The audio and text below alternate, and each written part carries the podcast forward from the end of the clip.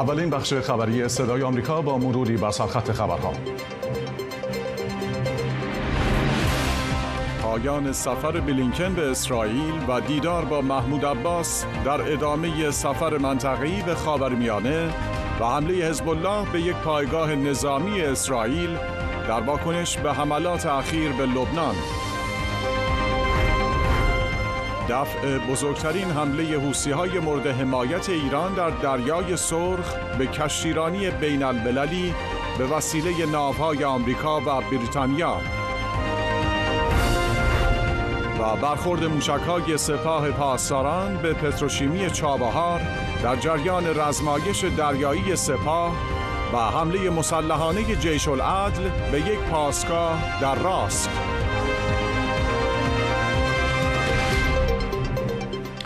درود و سلام منو از پایتخت آفتابی واشنگتن بپذیرید. خوش آمدید. بیننده خبر شامگاهی هستید در 20 دی ماه 1402 عملیات ارتش اسرائیل در نوار غزه و عمدتا در مرکز و جنوب آن منطقه ادامه دارد. ارتش می‌گوید سه شنبه شب و چهارشنبه دست کم 100 هدف را در این سرزمین مورد حمله قرار داده. همزمان حمله ها و ضد حمله ها در مرز با لبنان هم شدت گرفته و وزیر خارجه آمریکا در تور منطقه‌ای از همه طرف ها می‌خواهد با خیشتنداری مانع گسترش جنگ شود. یگانه ارسپار گزارش می‌دهد. انتونی بلینکن وزیر خارجه آمریکا در ادامه دیدار از منطقه به رام الله رفت تا درباره وضعیت غزه و سرزمین های کرانه باختری پس از پایان یافتن جنگ جاری گفتگو کند. شماری از فلسطینی ها به حضور بلینکن در رام الله اعتراض کردند. وزیر خارجه آمریکا پس از دیدار با بنیامین نتانیاهو نخست وزیر اسرائیل و کابینه جنگ کشته شدن غیر نظامیان فلسطینی خاص کودکان را نگران کننده خواند. تلفات روزانه غیر نظامیان به خصوص کودکان در غزه خیلی بالاست. به نخست وزیر گفتم آمریکا هر پیشنهادی درباره اسکان ساکنان غزه در مکانی غیر از اینجا را بی برو برگر رد می کند. نخست وزیر بار دیگر امروز به من اطمینان داد که چنان برنامه‌ای در دستور کار دولت اسرائیل نیست. بلینکن گفت به نخست وزیر اسرائیل و کابینه جنگ اهمیت پرهیز از تلفات غیر نظامیان را گوشزد کرده است. به رغم هشدارهای جهانی عملیات ارتش اسرائیل در نوار غزه با شدت ادامه یافته و وزارت دفاع اسرائیل از کشف سلاح در تونل های حماس خبر می‌دهد. سازمان بهداشت جهانی در گزارش چهارشنبه از رفح در جنوب نوار غزه وضعیت بهداشت را فاجعه بار خواند. سازمان بهداشت جهانی می‌گوید در جنوب غزه با آن جمعیت فشرده تنها سه بیمارستان فعال هستند.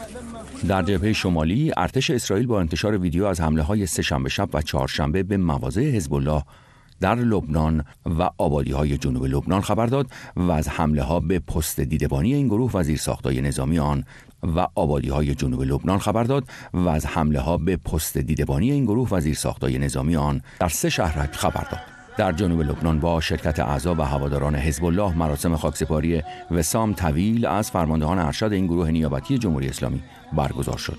جواد طویل و فرد همراه او در حمله هوایی اسرائیل به اتومبیل آنها کشته شدند. حزب الله می‌گوید به تلافی قتل افرادش به پایگاه نظامی اسرائیل با پهپادهای انفجاری حمله کرده است. یگانه ارسباران صدای آمریکا واشنگتن آنتونی بلینکن وزیر امور خارجه آمریکا که تقریبا یک هفته است با هدف جلوگیری از گسترش جنگ اسرائیل به کشورهای منطقه و همچنین یافتن راه حلی برای پایان دادن به درگیری ها به خاورمیانه رفته است. امروز چهارشنبه با محمود عباس رئیس تشکیلات خودگردان فلسطینی در رام الله دیدار کرد. از سوی دیگر ستاد فرماندهی مرکزی ایالات متحده موسوم به سنتکام اعلام کرده که حوسی های یمن از گروه های نیابتی تحت حمایت جمهوری اسلامی روز نهم ژانویه 19 دی ماه در حمله پیچیده خطوط کشتیرانی بین المللی و دهها کشتی تجاری در حال تردد را هدف قرار دادند. فرهاد پولادی همکارم از وزارت خارجه آمریکا با ماست. فرهاد با سفر آقای بلینکن به رام الله شروع کنیم. وزیر خارجه آمریکا امروز چه گفت و چه شنید؟ خب پیام ابتدا بگم که الان وزیر خارجه آمریکا در منامه بحرین حضور داره و قبل از ترک اسرائیل در رامالله که جایی که تشکیلات خودگردان فلسطینی مدیریت امور فلسطینیا رو بر عهده داره. دیداری داشت با محمود عباس رئیس این تشکیلات به گفته وزارت خارجه آمریکا متیو میلر سخنگو. در این دیدار آقای بلینکن بر تلاش هایی که آمریکا داره انجام میده صحبت کرد. محورش این بودش که بیشتر کمک های بشردوستانه بیشتری وارد غزه بشه. همچنین آسیب تا جایی که ممکنه اسرائیل بر غیر نظامیان تحمیل نکنه. همچنین گفتش که آمریکا از اینی که مالیاتی که با جمعآوری میشه توسط دولت اسرائیل باید به تشکیلات خردگردان داده بشه و فعلا متوقف شده تلاشایی رو داره انجام میده که این به دست تشکیلات خردگردان برسه. خب ما می‌دونیم که وزیر دارایی اسرائیل فعلا اینها رو متوقف کرده. یکی از اعضای کابینه آقای نتانیاهو همچنین در رابطه با تنشایی که در شهرک های کرانه باختری همون جایی که تشکیلات خودگردان هستش صحبت شد که این تنشات تا جایی که ممکنه کاهش پیدا بکنه و همچنین خواستار انتونی بلینکن از محمود عباس خواستش که ساختار اصلاحاتی که نیاز هستش در ساختار تشکیلات خودگردان رو هر چه زودتر انجام بده که برای روز پس از پایان درگیری آمادگی بیشتری وجود داشته باشه که این تشکیلات مدیریت امور رو به دست بگیره. همچنین انتونی بلینکن گفتش که دولت جو بایدن همچنان از راه حل ایجاد کشور فلسطین در کنار اسرائیل موسوم به راه حل دو کشوری حمایت می‌کنه. و اما بنا به گفته خبرگزاری رسمی تشکیلات خودگردان یا همون وافا آقای محمود عباس هم گفته که تحت هیچ شرایطی نباید مقامات اسرائیلی این گفته هایی که در رابطه با کوچ اجباری یا خارج کردن فلسطینیا چه از نوار غزه چه از کرانه باختری چه از اورشلیم محقق بشه و از دولت آمریکا خواستش که این پیام رو به طرف اسرائیلی ارائه کنه. فرهاد گفتی که یکی از هدفهای آقای بلینکن در این سفر جلوگیری از گسترش دامنه جنگ بوده. همین دیروز حوسی یمن دوباره در دریای سرخ مانع حرکت آزاد کشتیرانی تجاری شدن. واکنش چه بوده تا الان؟ دقیقا همینطوره. سنتکام که منطقه عملیاتش خاور میانه و از جمله بابل مندب دریای سرخ دریای عرب هست دیروز مشترکن اقدامی داشتن با نیروی دریایی بریتانیا. این عملیات پیچیده که گفته میشه شامل 18 پهپاد انتحاری بوده که از منطقه تحت هدایت حوسی ها شلیک شده به اضافه دو تا موشک کروز به اضافه یک دونه موشک بالستیک. ولی همه اینها به هدف نخورده و منهدم شده توسط تعدادی از ناوهای آمریکایی و بریتانیایی که در اونجا هستن.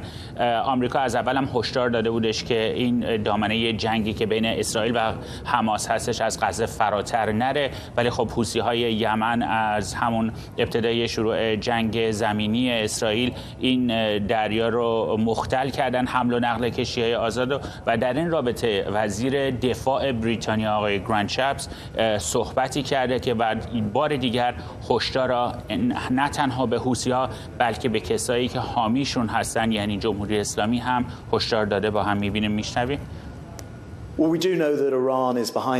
خب ما می‌دانیم که ایران پشت بسیاری از اتفاقات بد در این منطقه است و گزارش هایی در شبکه های اجتماعی و رسانه ها در مورد چگونگی تاثیرگذاری ایران منتشر شده. اینکه جمهوری اسلامی با فراهم کردن اطلاعات به دست آمده از سیستم های رادار عملا به عنوان چشم و گوش حوسی عمل می کند و همینطور ارائه تجهیزات به حوسی ها که از آنها برای انجام حملاتشان استفاده می کنند بنابراین ما از تهران و همچنین مستقیما از حوسی ها می خواهیم که این اقدامات را کاملا متوقف کنند. اگر این کار را نکنند عواقبی در پی خواهد داشت. آنها به هشدارهای صادر شده هفته گذشته توجه نکردند. یعنی آنها پس از دریافت هشدار از سوی بریتانیا و ایالات متحده و چندین کشور دیگر برای توقف اقداماتشان کاری انجام ندادند و اقدام دیروزشان ثابت کرد که آنها واقعا گوش نمی‌دهند. بله ممنونم. گزارش زنده و مستقیم فرهاد پولادی همکارم شنیدیم از ساختمان وزارت خارجه آمریکا. سپاس. و اما در ادامه خبرهای مربوط به خاورمیانه در چند روز گذشته گزارش های ضد و نقیزی از آینده حضور نیروهای آمریکایی در عراق منتشر شده. بغداد از یک سو در رسانه ها می‌گوید نیروهای آمریکایی باید عراق را ترک کنند و از سوی دیگر طبق گزارش ها به طور مخفیانه به ایالات متحده پیام می‌دهد که خواهان ماندن نیروهای آمریکایی در آن کشور است. گزارشی از سوران خاطری از عراق. محمد شیع السودانی نخست وزیر عراق در مصاحبه با خبرگزاری رویترز که امروز چهارشنبه منتشر شد گفت دیگه هیچ دلیلی برای حضور نیروهای آمریکایی در این کشور وجود نداره او خواهان خروج سریع نیروهای ائتلاف به رهبری آمریکا از عراق شد هیچ دلیلی برای حضور نیروهای اطلاف وجود ندارد. مأموریت نیروهای اطلاف در جنگ داعش به پایان رسیده. بگذارید در مورد یک جدول زمانی سریع توافق کنیم. نه اینکه آنها به مدت طولانی در اینجا بمانند و این حملات همچنان ادامه پیدا کند. نخست وزیر عراق گفت نمی‌خوان بگونی به مأموریت نیروهای اطلاف پایان بدن که نوعی اخراج به نظر برسه بلکه بغداد خواهان خروج طبیعی اونها از راه مذاکره و توافقه. مهمتنا الان هو الدفع. ما در حال شروع گفتگو هستیم تا یک کمیته مشترک بین عراق و نیروهای ائتلاف تشکیل دهیم تا بر سر یک جدول زمانی برای پایان دادن به این رابطه به توافق برسیم. این به معنی تغییر در روابط عراق و کشورهای عضو ائتلاف بین المللی نیست بلکه شروع روابط دو جانبه عراق با آمریکا حتی در زمینه امنیتی خواهد بود. همزمان لطیف رشید رئیس جمهور عراق هم سهشنبه با آلینا رومانوفسکی سفیر آمریکا در بغداد دیدار کرد. طبق بیانیه ریاست جمهوری عراق لطیف رشید در این دیدار خواهان حضور نیروهای آمریکایی در عراق در چارچوب یک برنامه مشخص و در راستای آموزش و حمایت از نیروهای امنیتی عراق شده. از سوی دیگه نشریه پولیتیکو گزارش داده که نخست وزیر عراق به طور خصوصی به مقامات ایالات متحده گفته که او خواهان باقی ماندن نیروهای آمریکایی در کشورشه. طبق این گزارش مشاوران نخست وزیر عراق به مقامات آمریکایی گفتند که اظهارات محمد شیع السودانی برای راضی کردن مخاطبان سیاسی در داخل عراق بوده. حدود 2500 نیروی آمریکایی در چارچوب نیروهای ائتلاف بین المللی ضد داعش در عراق حضور دارند. این اظهارات زد و نقیز در مورد حضور نیروهای آمریکایی در عراق پس از اون مطرح شد که ایالات متحده در سه ماه گذشته در پاسخ به دهها حمله راکتی و پهپادی گروههای شبه نظامی وابسته به جمهوری اسلامی علیه نیروهاش چند بار مواضع این گروه ها را هدف قرار داد. در آخرین حمله آمریکا پنجشنبه گذشته ابوتقوا السعیدی از رهبران گروه النجبا کشته شد. سوران خاطری صدای آمریکا اقلیم کردستان عراق گروه های شبه نظامی نیابتی جمهوری اسلامی در عراق همچنان به حملات خود علیه پایگاه های محل استقرار نیروهای آمریکایی در عراق و سوریه ادامه میدند. پس چهارشنبه این گروه ها که تحت نام مقاومت اسلامی در عراق فعالیت می کنند مدعی شدند که به پایگاه نیروهای آمریکایی در میدان گازی کونیکو در شمال شرق سوریه حمله راکتی کردند. همچنین صبح چهارشنبه گزارشهایی از حمله پهبادی به فرودگاه اربیل در اقلیم کردستان عراق منتشر شده. میدان گازی کونیکو سهشنبه شب هم هدف دو حمله پهبادی و راکتی قرار گرفت. در سه ماه گذشته مواضع آمریکا در عراق و سوریه بیش از 120 بار هدف حملات راکتی و پهبادی گروه های نیابتی حکومت ایران قرار گرفتند. و ما در خبری مربوط به ایران در پی حمله به پاسگاه بیدلد در شهرستان راسک در استان سیستان و بلوچستان و کشته شدن یک مأمور نظامی گروه جیش العدل مسئولیت این حمله را بر عهده گرفت به گزارش چند منبع خبری از جمله کمپین فعالین بلوچ، وبسایت هالوش و همچنین کانال تلگرامی رصد بلوچستان در این درگیری که به مدت سه ساعت طول کشیده یک معمور نظامی به نام امیر حسین حسین آبادی اهل زابل کشته شده. آنطور که خبرگزاری دولتی ایرنا گزارش شده این حمله ساعت یک و نیم بامداد امروز چهارشنبه بیستم دی ماه رخ داده. این دومین حمله افراد مسلح طی یک ماه اخیر به پاسگاه مرزی شهرستان راست است جزئیات این خبر رو بررسی می‌کنیم با مهدی نخل احمدی روزنامه‌نگار ساکن تورین ایتالیا آقای نخل احمدی این طول مدت درگیری و تکرار حمله های جیش العدل به مرکز نظامی استان سیستان و بلوچستان تا یک ماه گذشته رو باید چطوری ارزیابی کرد؟ سلام عرض می‌کنم خدمت شما.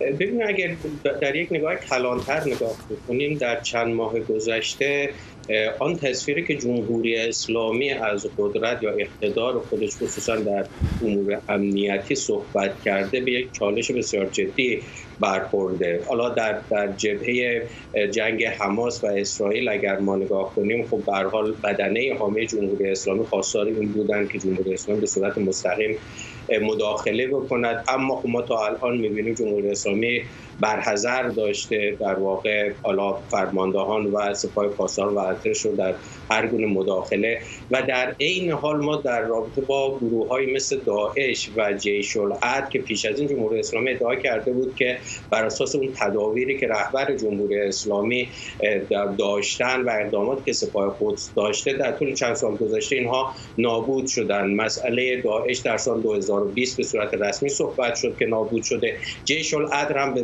مراتب در طول چند سال گذشته صحبت از این کردن بدنه اون رو از بین بردن و امکان عملیاتی ندارن. اما در عین حال ما می‌بینیم همین داعشی که از بین رفته است در کرمان بمبگذاری انجام می‌داد حداقل بر اساس گفته هایی که مطرح هست و جان نزدیک به 100 نفر رو می‌گیرد و جیش العد هم در یک دو ماه در یک ماه گذشته حداقل دو بار عملیات های انجام داده که پیش از این بی سابقه بوده. یعنی چه به لحاظ عمق نفوذی که کردن و در واقع گستردگی عملیاتشون و همچنین عدم توانایی جمهوری اسلامی در حضور موثر برای در واقع در واقع عدم امکان چنین حمله و همچنین پیگردهایی که ادعا شده بود انجام خواهد شد. همه اینها در واقع نشان دهنده این هست که جمهوری اسلامی در یک در واقع شرایطی هست که امکان در واقع برخورد یا اعمال نفوذ در شرایط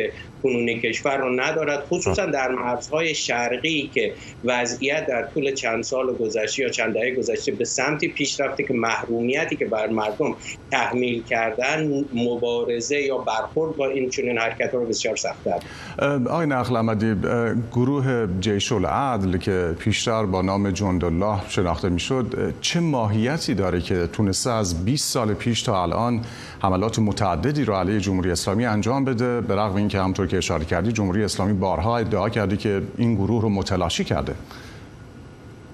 خب ببینین جمهور جیش خب در چند وقت گذشته خب چند شاید حداقل یک بار تغییر در ماهیت دادن. قبلا با نام جندالله بودن الان جیش العد هستن. البته بخش از کادر اون هم چنان همان کادر قدیمی هستن.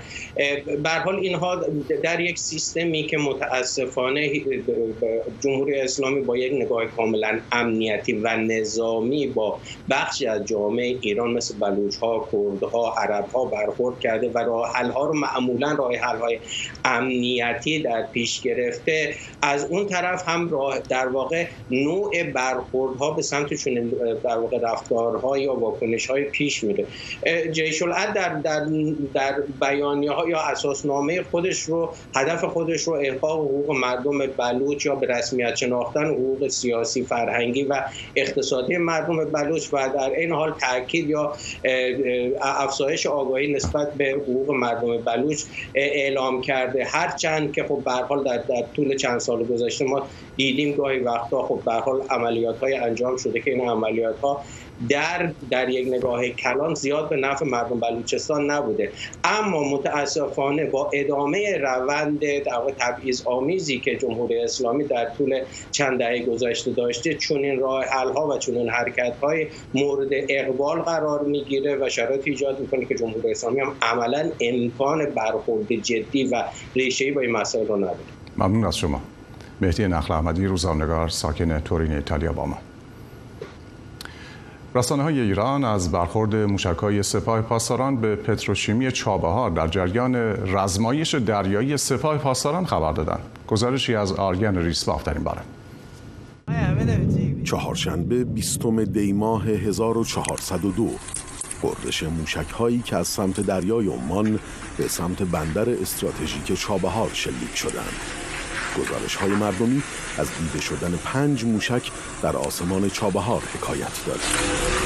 حالوش که اخبار سیستان و بلوچستان را گزارش می کند به نقل از شاهدان این نوشته بیش از پنج راکت از سمت شرقی چابهار شلیک شد که دو راکت پیش از اصابت در هوا منفجر شد و سه راکت در قسمت داخلی و یکی به قسمت بیرونی پتروشیمی شهر چابهار اصابت کرد این روایت یک شاهد عینی.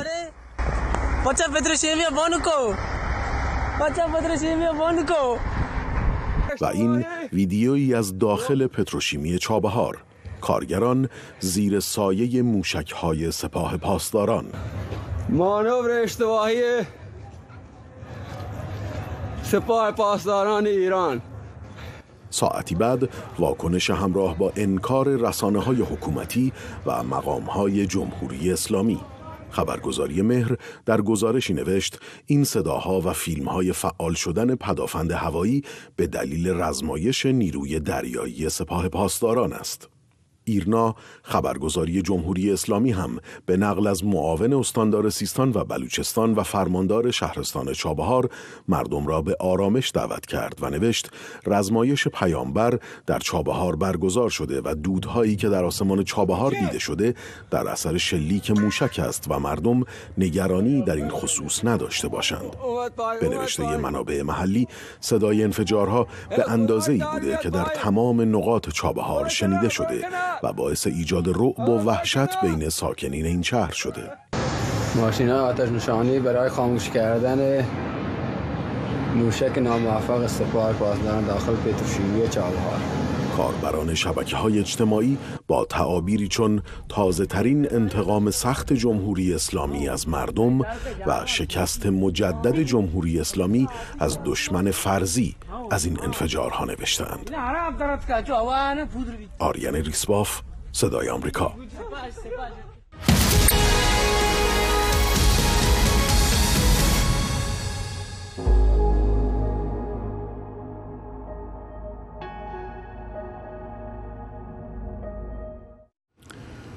منوشهر بختیاری پدر پویا بختیاری که توسط ماموران جمهوری اسلامی در تظاهرات کشته شد و چند سال اخیر را در زندان به سر برده بار دیگر از سوی نظام جمهوری اسلامی به 18 سال حبس محکوم شد. سبا بختیاری خواهر منوچهر بختیاری در گفتگو با بخش فارسی صدای آمریکا گفته همه اتهاماتی که جدیدن به منوچهر بختیاری منتصب شده بیپایه و اساس است و آقای بختیاری دادخواه قتل فرزندش به دست مأموران و دادخواه آب و خاک ایران است. اکثر این اتهام هایی که الان به برادرم منچر بختیاری نسبت دادن همون اتهام هایی هست که سه سال و نیم پیش هم با همین اتهام هایشون مجازات و محاکمه شدن و حکم قطعی براشون صادر شد. حکم قطعی سه سال و شش ماه زندان دو سال ممنوعیت خروج از کشور دو سال تبعید و دو سال حق این که نمی‌تونستن توی تهران و کرج زندگی کنن.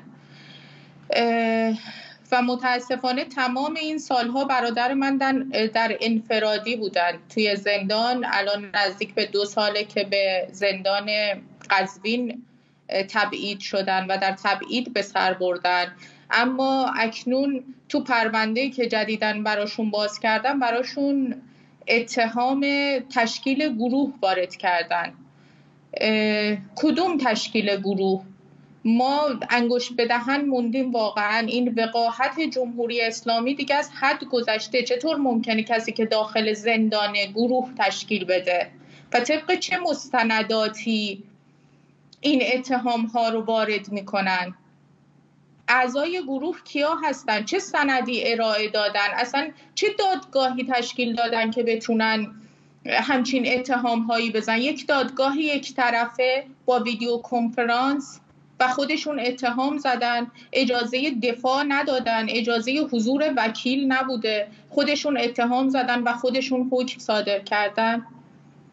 اتهام تبلیغ علیه امنیت کشور رو نسبت دادن. کدوم امنیت کشور؟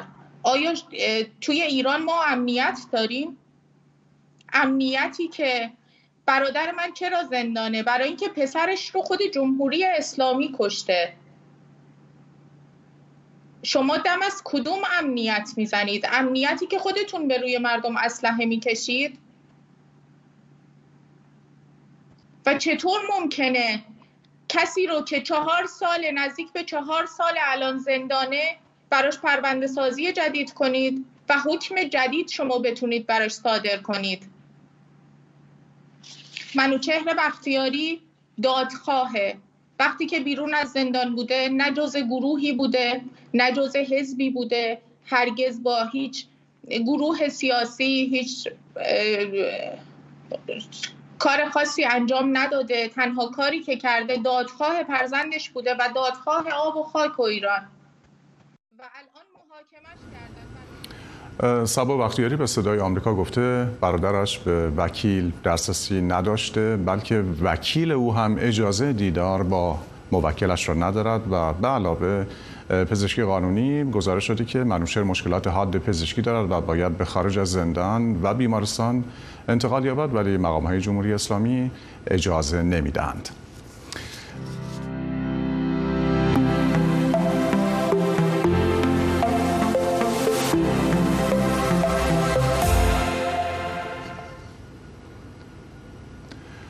و ما در ادامه این بخش خبریم. سال 2024 آزمون بزرگی برای حکومت‌های دموکراتیک خواهد بود زیرا نیمی از جمعیت جهان یعنی حدود چهار میلیارد نفر در بیش از پنجاه کشور قرار است در انتخابات شرکت کنند که نتایج آنها احتمالاً سیاست جهانی را برای سالهای آینده شکل خواهد داد. گزارش از شهلا آراسته شنبه گذشته شیخ حسینه نخست وزیر بنگلادش برای پنجمین بار توانست عنوان نخست وزیری را حفظ کند. انتخابات بنگلادش اولین انتخابات از یک سری انتخابات در جهان در سال جاری است. تایوان انتخابات ریاست جمهوری خود را شنبه آینده برگزار می کند. ما نه تنها رهبران آینده تایوان را برای تصمیم گیری در مورد آینده کشور انتخاب می کنیم بلکه در مورد صلح و ثبات منطقه هند و اقیانوس آرام نیز تصمیم می گیریم. اندونزی قرار است ماه آینده یک رئیس جمهور جدید را برای این کشور 277 میلیون نفری انتخاب کند که بزرگترین رأیگیری در یک روز در جهان خواهد بود و پاکستان انتخابات پارلمانی کشور را در ماه فوریه برگزار خواهد کرد جایی که عمران خان رهبر مخالفان و نخست وزیر سابق به اتهام افشای اسرار دولتی که او آن را رد کرده در زندان محبوس است. روزها در انتخابات ریاست جمهوری در ماه مارس رأی می دهند و ولادیمیر پوتین رئیس جمهوری کنونی قطعا پیروز خواهد شد. او بر تمام دستگاه های اداری لازم برای اطمینان از کسب قاطع آرا به نفع خودش کنترل دارد و ما پوتین را حداقل تا 6 سال دیگر خواهیم داشت. هند بزرگترین دموکراسی جهان انتخابات پارلمانی را بین آوریل تا ماه مه برگزار خواهد کرد و حزب بی جی پی به رهبری نخست وزیر نارندرا مودی پیشتاز مبارزات است. در دوم ژوئن مکزیک قرار است انتخابات ریاست جمهوری را برگزار کند که ممکن است برای نخستین بار یک زن در مکزیک به حکومت برسد. در غرب نیز اتحادیه اروپا انتخابات پارلمانی را قرار است در ماه ژوئن و در بحبوحه افزایش حمایت از احزاب راستگرا برگزار کند که بیش از نیم میلیارد نفر را نمایندگی می کند. بریتانیا پیش از پایان سال قرار است انتخابات برگزار کند که بر اساس نظرسنجی ها رهبر حزب مخالف کارگر ممکن ممکن است بتواند به حکومت 14 ساله و پرتلاطم محافظه کاران پایان دهد.